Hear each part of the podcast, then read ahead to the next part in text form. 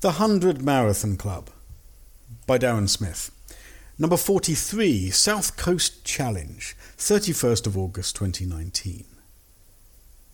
The Ultra Challenge events are not as challenging as their name suggests.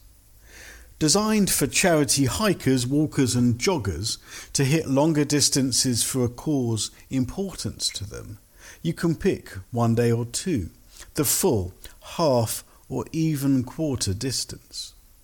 There's a discount for group sign-up. There are expensive t-shirts. You must pay to have your bag transported to the end. And there's plenty at all the checkpoints to keep you fueled, and ordinarily a hot meal at the finish. It was a challenge event, the Thames Path Challenge sixteen Bridges, where somehow I got my best finish place of seventh, only sixteen minutes after the eventual winner. All that said, if you ever need a comfy twelfth marathon or above for the year, it is an ultra challenge race. It was perfect. I had originally had to flip a coin to decide whether I should run this or the inaugural London Ultra. Both were fifty-five k. Either would have allowed me to equal the total of the previous two years of marathon running, twelve in twelve. But the comfort factor made me choose the South Coast over South London, four months ahead of schedule.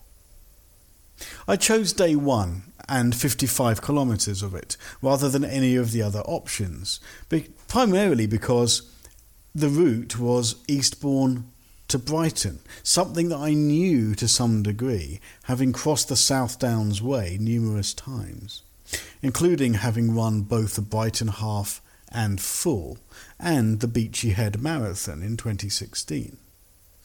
The difference here being that the Seven Sisters, those pesky little hills along the cliffs, would be at the start of this race, and not at mile twenty-something when we are all knackered.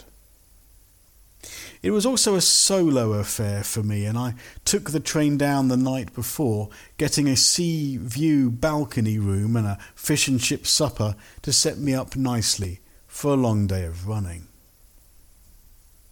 Two watches this time, as is the new norm on longer races, after the Garmin and Polar died on recent trail runs, and I wore the same backpack with the same two bottles and a spare can of drink. And I had a new sweet, too, squashies, with the idea coming from Jane, my running buddy at Fire and Ice, and they would do the trick, upping my sugar levels at the right time. I believed that I was ready, I was practiced, and I had all the right kit in place. I was happy, I was positive, so much so I almost considered the idea of joining in with the warm-up before my wave was off. And it started well.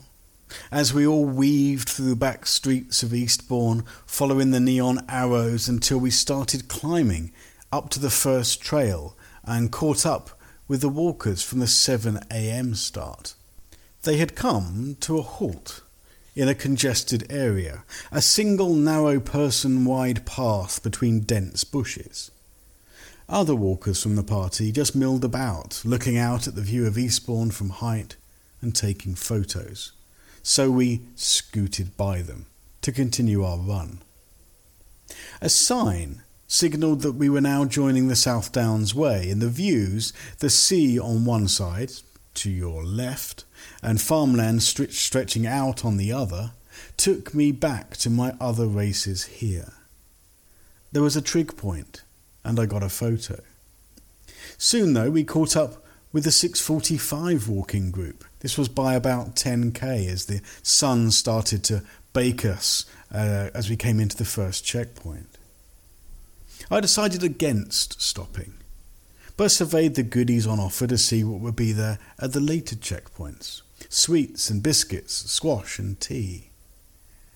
People were already seeing to their feet here, socks off, taping bleeding blisters. Twelve kilometres into a fifty-five or one hundred ten k race, You need to look after your feet and your guts on the long ones. Spewing, pooing and blisters will stop you in your tracks no matter how physically fit you are. But there were no such problems for me though. Out of checkpoint one and I was getting into my stride, just in time for the Seven Sisters, the lumpiest of lumps.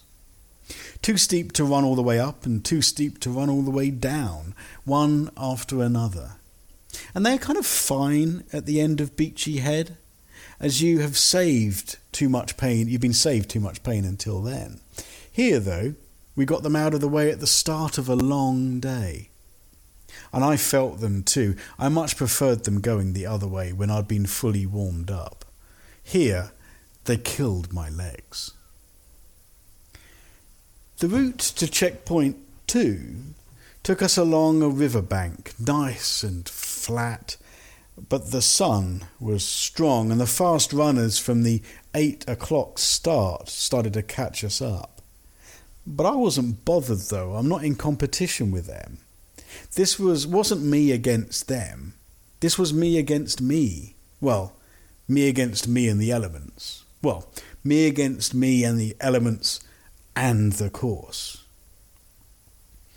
At the checkpoint, though, when I arrived, I discovered that those fast runners, or majority of them at least, were actually only completing the twenty-three k race. Not even a quarter of the route. And that this was it for them. This was their finish. I was a bit jealous, but I had a long way to go. So I downed a couple of cups of Coke, uh, a cup of tea with two mini Kit Kats, used the toilet facilities and was on my way. Bosh. Looking back, the route gets hazy at times. There were very few stiles to climb, very few roads to cross. It was trail, mainly all the way until we got to Brighton. There was a bike ride going on at the same time and our paths crossed with the cyclists going the opposite direction. There was one huge climb and we ran along the top of the hill, then another trig point and then a third, a vandalised one at this time, uh, which is disappointing and I think it should be returned to its former state. Checkpoint three appeared in the distance the other side of a river and a railway track.